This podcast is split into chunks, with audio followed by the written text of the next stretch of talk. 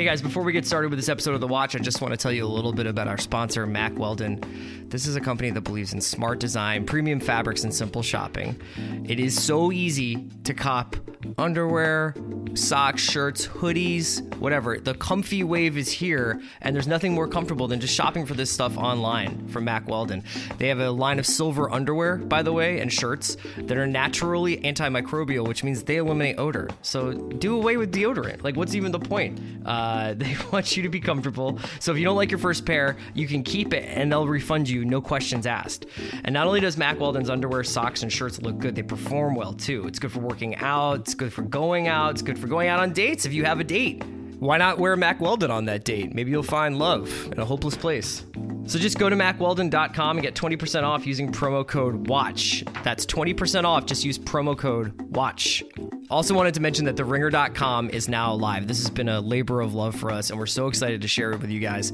We've got tons of great content up, including former Obama speechwriter Jon Favreau on the next dominoes to fall in the 2016 election, Associate Editor Danny Chau on how Steph Curry and the NBA shooting revolution has trickled down to the high school level. That is an incredible story about the Ball brothers from Chino Hills.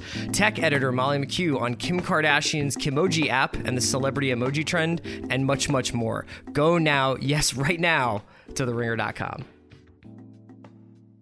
I need support staff to clear the room. Stand up and walk now. Hey guys, welcome to this episode of the Watch Re Up. Uh, Andy and I were not able to record it, sadly enough. So Mallory and Jason were invited along. Mallory Rubin and Jason Concepcion. They came through to do a Watch Re Up Game of Thrones preview for episode 7. And you know, I know without having listened, Mallory is just the biggest sweetheart and there's no way that she would try and come for the crown. She better not miss. Check out this episode of The Watch. We'll be back on Monday with a regular episode. Take care. Welcome to The Watch. I am Mallory Rubin, deputy editor of The Ringer, and I am joined by Jason Concepcion, our maester. Hello, maester. It is wonderful to be here with you.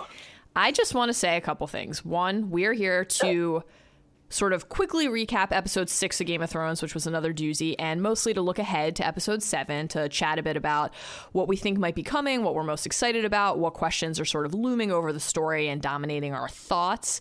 But also, we're here to take the fucking Iron Throne from Chris and Andy. They're not getting this thing back. They're not getting this thing back. This is ours now. When you, play the Game of Thrones, you, win or you die. That's right. You don't take vacations from the Iron Throne. Exactly. They died, so it's our turn. Um, okay. Should we just should we just get right to it because we're we're we're gonna kind of keep it snappy today, and there's a lot to discuss. Let's go. All right. First things first. I want to hear what you thought of the rapid fire visions that Bran had at the beginning of episode six. Uh, there a, a lot to unpack in there. Um, the, I, my very first thought is you understand why the show has kind of avoided visions up until recently, and even when they have done them, it's been cursory with them because there's so much in there. Um, it's it was insane to see the Mad King for the first time, yes. as that was amazing. Um, but there were a few things in there that I know that um, that we've been talking about since we've seen the episode that don't that potentially maybe from the future and not right. the past. Right. Um, there is a um, there is an image of wildfire in some kind of storage area exploding, and there is the shadow of a dragon flying over King's Landing. Um, the wildfire explosion, as far as I know, unless it's a show retcon of of book fiction, has never actually happened. Aerys stockpiled wildfire with the intention of setting it off and leaving uh, the usurper Robert Baratheon with a pile of ashes. But Jaime killed the um, head pyromancer before he was able to actually uh, set the stuff off. Right. And that never happened. So that's potentially something that happens in the future. The dragon, obviously, dragons existed um, in the realm for over a century, but um, King's Landing looks pretty built up um, in that image. Right. Uh, what do you? I mean, what do you think? What do you, what do you think? About? Ned in the Tower of Joy flashback the the Neil the Neil Patrick Harris doppelganger shouting, "Where's my sister?" And then the quick, very quick uh, flash of a bloody hand on what appeared to be a bloody abdomen. And that was interesting. I think in general, whether it's the dragon, the shot of the dragon in the sky, and then the shot of a dragon shadow over what appears to be a built up King's Landing, whether it was the shot of the Mad King shouting, burn them all, and then exploding wildfire, which of course we know is wildfire because it's green, not orange, or whether it was Ned at the Tower of Joy and then a bloody hand, the way that hmm. these images were juxtaposed against each other is obviously d- deeply deliberate and intentional and obviously not coincidental or accidental so i think that it's it's it's you know ripe for uh, theorizing and speculating what those all mean i think that the cool thing is like what does this mean for Bran's powers? Like, do you think he knows as he's sort of downloading this data? Does he know what's in the future and what's in the past? Does he have the ability to, to timestamp these things and to understand what he's seeing? Uh, it's a, it's an important question. We do know that um, the three-eyed raven specifically referenced knowing things that were going to happen, Right. as did Jojen a little bit. Right. Um, so I would assume that Bran also has these th- this ability, but d- like, does he know what to do with it? Is he able to discern um, past from present, from future, Right. from possibility? Uh, these are all things that are obviously very tantalizing right now. We it, like the the level of Bran's power is the biggest X factor in the show. I mean, it- with with um, the potential to unravel almost everything that we know about the show, really.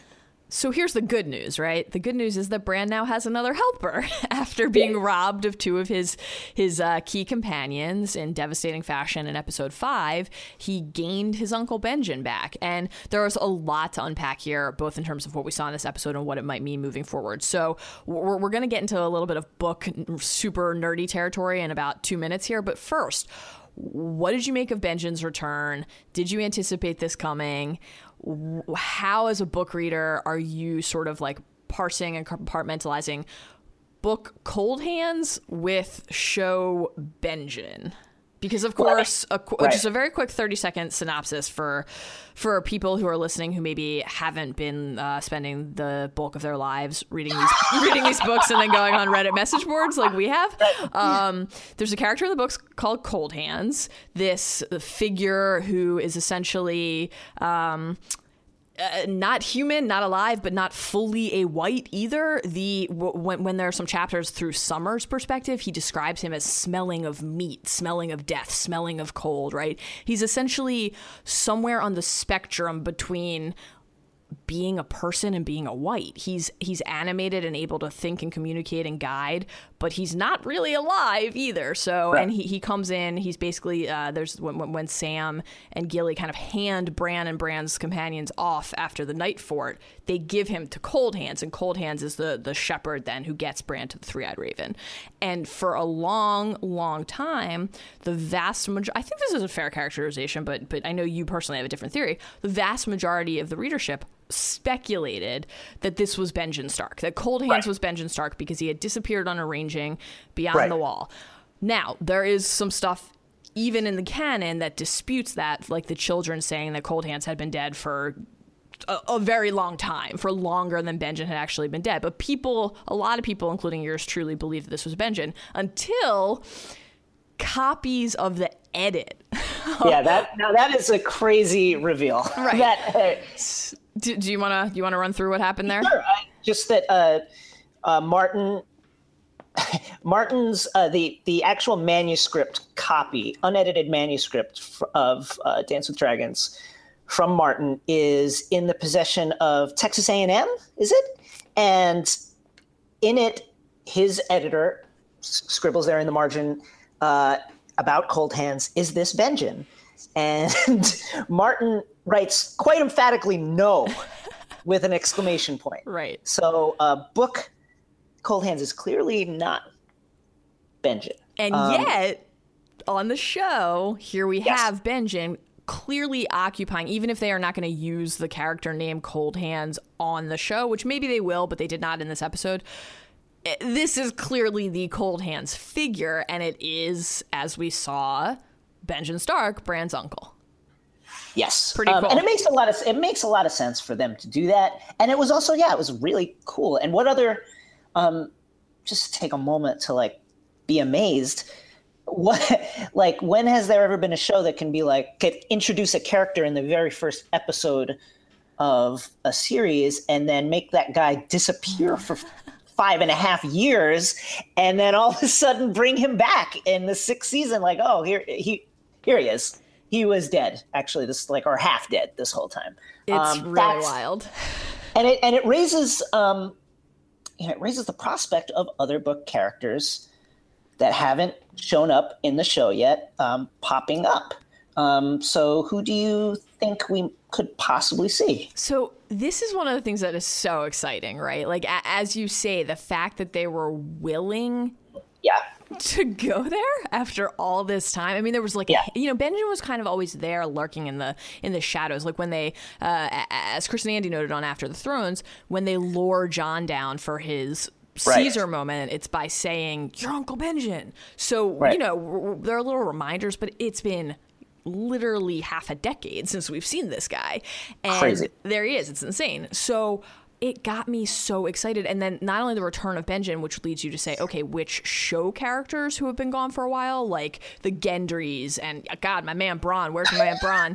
the show characters who might return after all this time. Obviously, know we're gonna, we know we're going to get a Blackfish return, which is pretty exciting. But then there's the other ripple there, which is the cold hands element, even if they're not using that name, this is clearly the cold hands figure from the book. So, which book characters who we've been waiting all this time to see and maybe had just started to accept that we would not see, might we see after all? And for me, the main one that I just can't let go of, and for for listeners, spoiler warning here. Like Jason and I are going to keep it pretty vague and pretty general. We're not going to get into specific plot points with these people. But if you don't want to find out more about the roles these characters play, just don't Google them and or skip ahead a couple minutes. Um, for me, it's young Griff. Are we Yeah. going to get Griff? Or a Griff like substitute, a Griff like figure, a character or group of characters that fills that disruptor role. What do you think? Is there any chance that we get Griff or a Griff like figure? it would have to happen soon right. And I would say the main strike against it is that there's no hint that Varys has another plot Right. going. So if they did it, it, it would be Varys completely, uh, um, completely unattached to this. But the raw materials are there. Uh, Jorah is is has grayscale as a character who is attached to young Griff. Also does. Uh, Jorah is currently not with any particular group right now and is wandering around in Essos as um, young Griff was in the book. Um, we've seen mummers pop up in the Arya storyline. Um, so there's these raw materials there for for a Griff um, appearance. It would be it would be pretty exciting if if he showed up. I mean, let's just just to nerd out for a second. It would Yeah. be really awesome. I would love it. I would be thrilled. What What about you? Is there anyone who you're saying, okay, I'd sort of given up hope that we might see this literary figure on the show, and now um that that hope is rekindled. Well, I, I think the main one and the one that pops up in like Facebook Live questions all the time is Lady Stoneheart, who is Yes. a character to be as vague as possible. Careful. Lady, Lady Stoneheart is a character attached to uh, the Brotherhood Without Banners, who were mentioned in this episode. So we're I, I there's a good chance that we're going to see them again. Um, they've been running around the Riverlands, raiding Lannister supply lines, just causing trouble in general. Um, she's a character who uh, has a lot of reason to seek revenge against the Lannisters and, the, and their allies, the phrase. Uh, we'll just leave it at that. And I think, I, I think they're like, I know that Andy disagrees with me here, but I think it would be, I think it would be kind of cool to see her.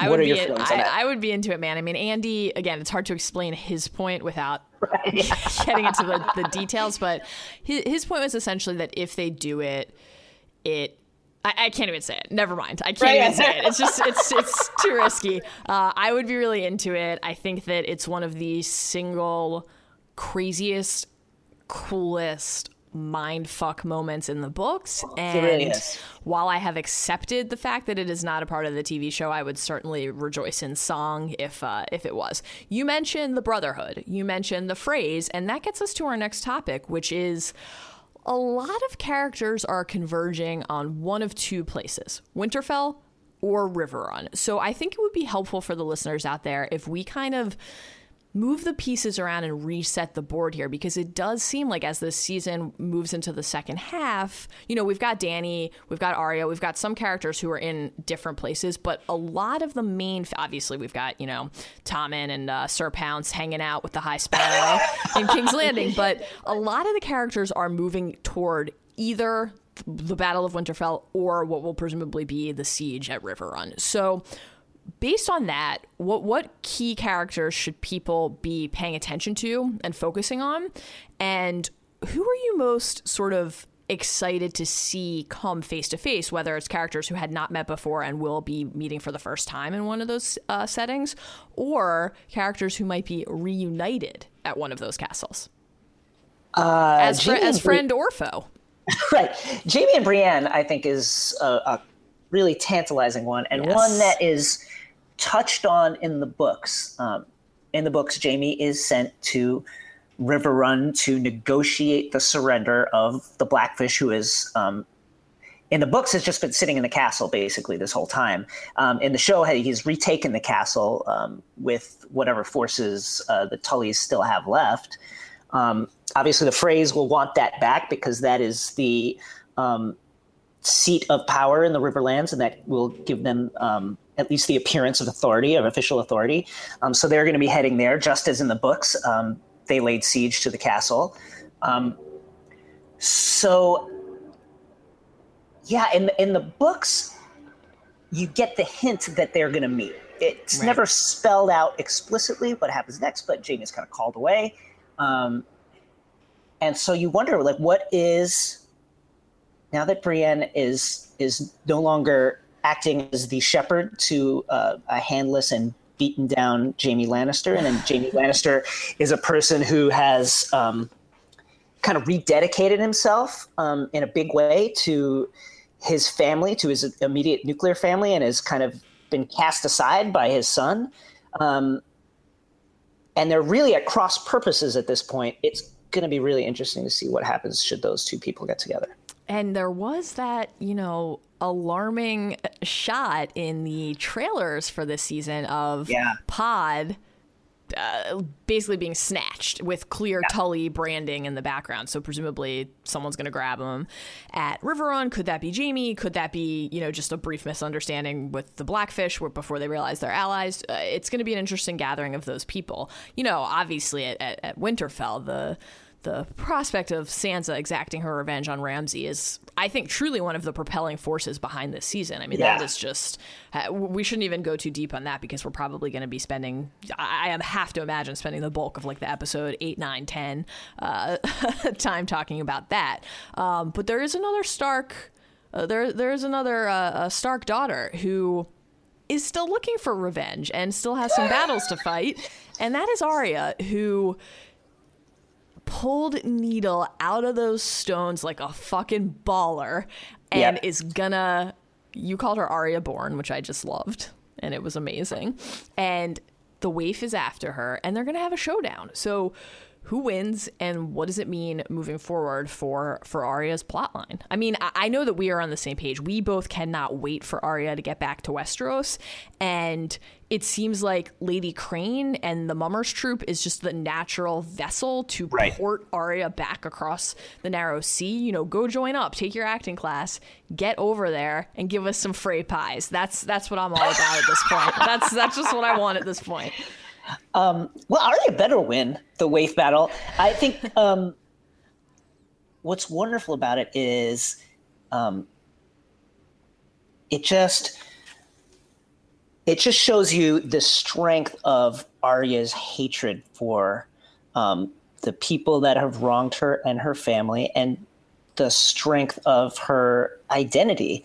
Um, you know, we've spent the last two seasons wondering how much of herself is Arya willing to lose in order to become like this master killer, this faceless killer. But here's um, here's this other group of people, the mummers, who afford her um, this environment where she can be other people. She can and she can continue to learn to be other people. And as you said, you know, maybe come back home and maybe uh, be a person stalking around certain castles, making people disappear. Um, I'm super excited for that to happen, and you know, maybe we even get a Nymeria Arya reunion if that does happen. Oh my god, Jason. you know I'm still in a, a, a, fragile, delicate emotional state. I, I I honestly can hardly think of anything else, not only in this show but in life, that would make me happier than Arya oh. and, and Nymeria. I'm so worried about Ghost at this yeah. point, the way the direwolves are dropping, and I need Nymeria back back in Arya's life. I need the direwolves to keep going strong because you know who's going strong? The dragons. Drogon oh, is a fucking swole. He's huge, gigantic. He's back very, with Dany. What does it mean? What, what, how did you read that scene? Did you read that as like she saw some some sand in the distance and, and could sense that he was there, or did she summon him? Has her has her ability, has her control over the dragons taken that next step? Has she leveled up? Well, she's clearly leveled up, right? Uh, in the great uh, Dragon Rider RPG that is her life.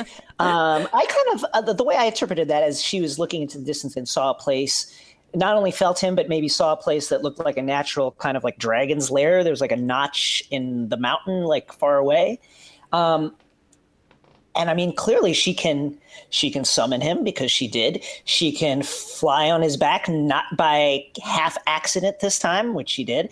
And she can be like, "Hey, land right here in front of my troops because I'm telling you to." So um, that is immensely exciting because it means there's going to be no kind of drawn out like well how do i do this do i have to learn like how much Valyrian do i have to learn how do i train this there's some kind of innate connection that exists that has grown stronger, even though she has not been in the presence of Drogon. Um, and it just uh, leaves us to wonder who is going to fly the other two dragons. Really, uh, what did you think about that? I, I, I had a similar reading, and it was it was pretty exciting to think that despite Drogon and Dany being apart physically, mentally, right. emotionally for all that time, their bond seems to have actually just gotten stronger. I, I really like that in terms of what it what it what it points to for her storyline, but also for the role of magical creatures in this story, which, as you know, right. is very important to me. W- one of the things I'm worried about, though, is how that extends to Rhaegal and Viserion, because she locked them up and yeah. abandoned them. That's no way for a mother to treat her her children. So, uh, you know, that Tyrion freed them earlier this season, but Dany doesn't know that. She hasn't interacted with them, and I'm wondering what role Drogon will play actually in in terms of being peacemaker there, but I'm really curious to see how they receive her because she's going to have a lot of shit to deal with when she gets back there. I mean, right. she's going to she's going to find out about the terms that Tyrion uh, agreed to with the her enemies essentially you know right what have we heard on the show time and time again you only make peace with your enemies but right. with her enemies nonetheless and she's also going to have to deal with the flame of truth, Kinvara, which is an, an entirely new wrinkle. And you know, she doesn't have Jorah because he's off looking looking for the the, the Neosporin that's going to cure his grayscale. So it's a lot of mo- it's a lot of moving parts for somebody who is always taking a step forward and a step back at the same time. Well, I mean, it'll be interesting to see how um, how Dany responds to not just being a queen, which she's quite comfortable doing, and, and, and being a powerful ruler and military leader, but being a person who's essentially worshipped as a god right. and as a vessel of R'hllor um, for freeing all these slaves and being this figure that um, the followers of R'hllor really see as, if not the prince that was promised or Azor Ahai, something very, very close to that a vessel of fire and of light in the universe and she's not that's not something that she's had to deal with before, where there's like a legitimate religion is looking to her Right. to lead them to the next level. That's going to be interesting. I agree. I do have one question for you that is more important than any of this, and I want you to take it seriously. Sure. Yes.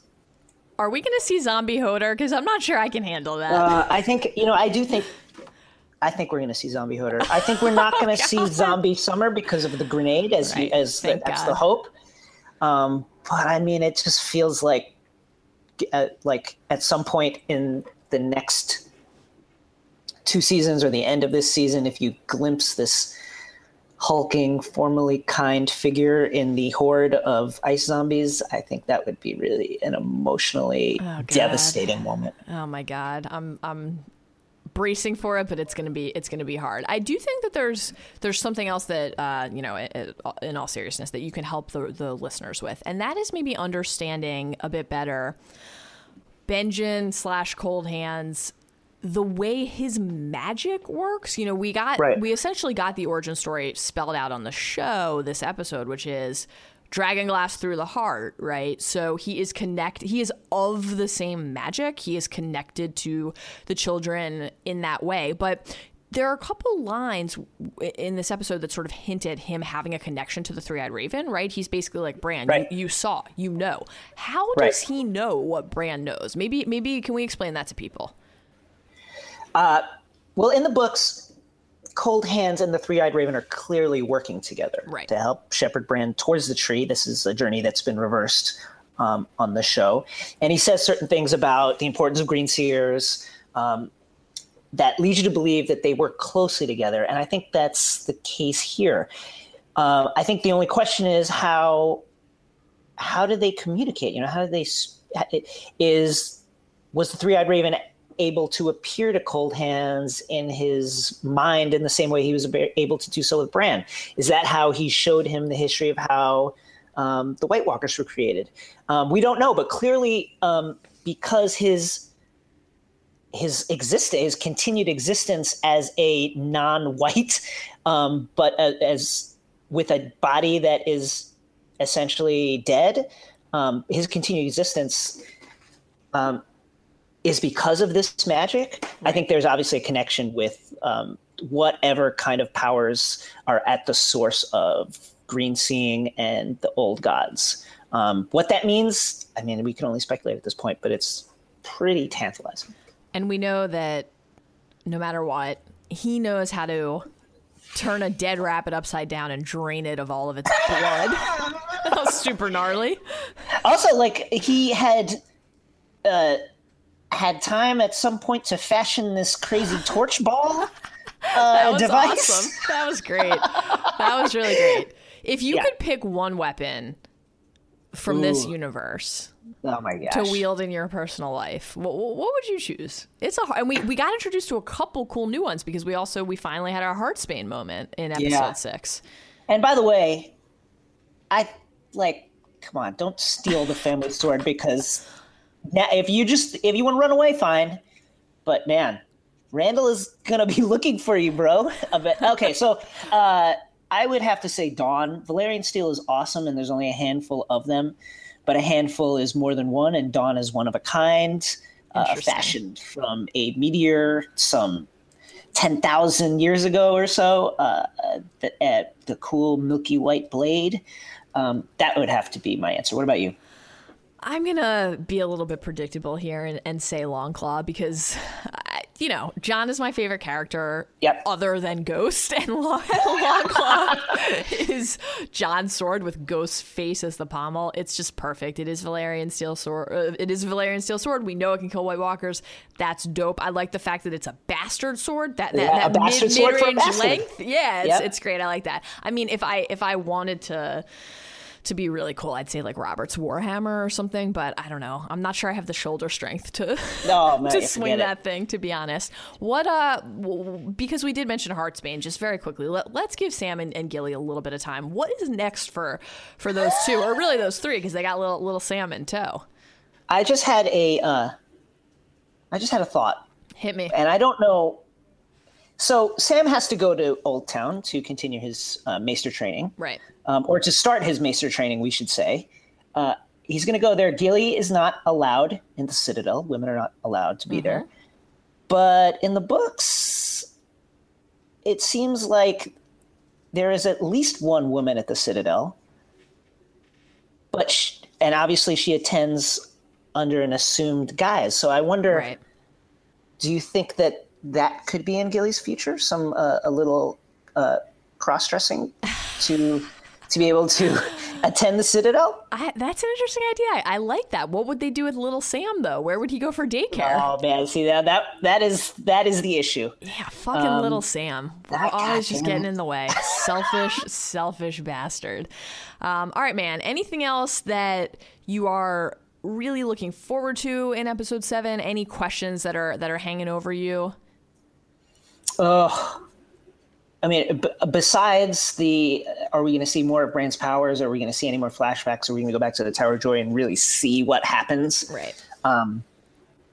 Well, let's be just. predi- Uh, you know what? I'm going to be. I'm not going to go for deep cuts. I'm going to be mainstream. I want to know. I want to see if we go back to the Tower of Joy and, and really see it. Now that Brand is exploring his powers and exploring the things that have happened in the past, I'm gonna. I, that's what I want to see.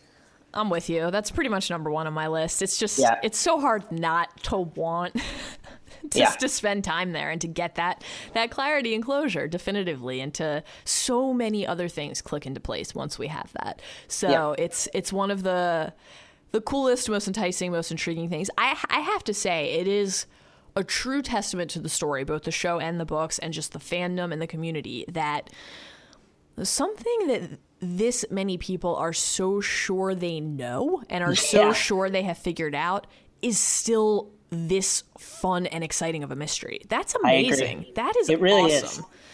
Good stuff. And you know, I, I remember when I was um, when I first I had held off on mentioning it in a column, and I kind of hinted at it when the show started to talk about when Oberyn started to talk about Rhaegar and and the abduction alleged, um, and I, I was just amazed at how many people were like, "Wait, what?" Uh, who hadn't who didn't even see it coming? Just pure show watchers who didn't even see that um, that that shoe dropping in afar off in the distances. That's been really fun. I'm with you. Okay, man, this has been an honor and a privilege. You are Oh, the stop maester of our hearts, and we would be lost without you. Let's, uh, you know, I'm just gonna say let's do this again next week because again, the Iron Throne is ours by right, it. and uh, when Chris and Andy come back, they're gonna meet the same fate as Renly. If they want it, then you're going to have to fight for it. Exactly. You don't have to fight, but if you do, Better win. bye guys. Peace. Something about Baranski.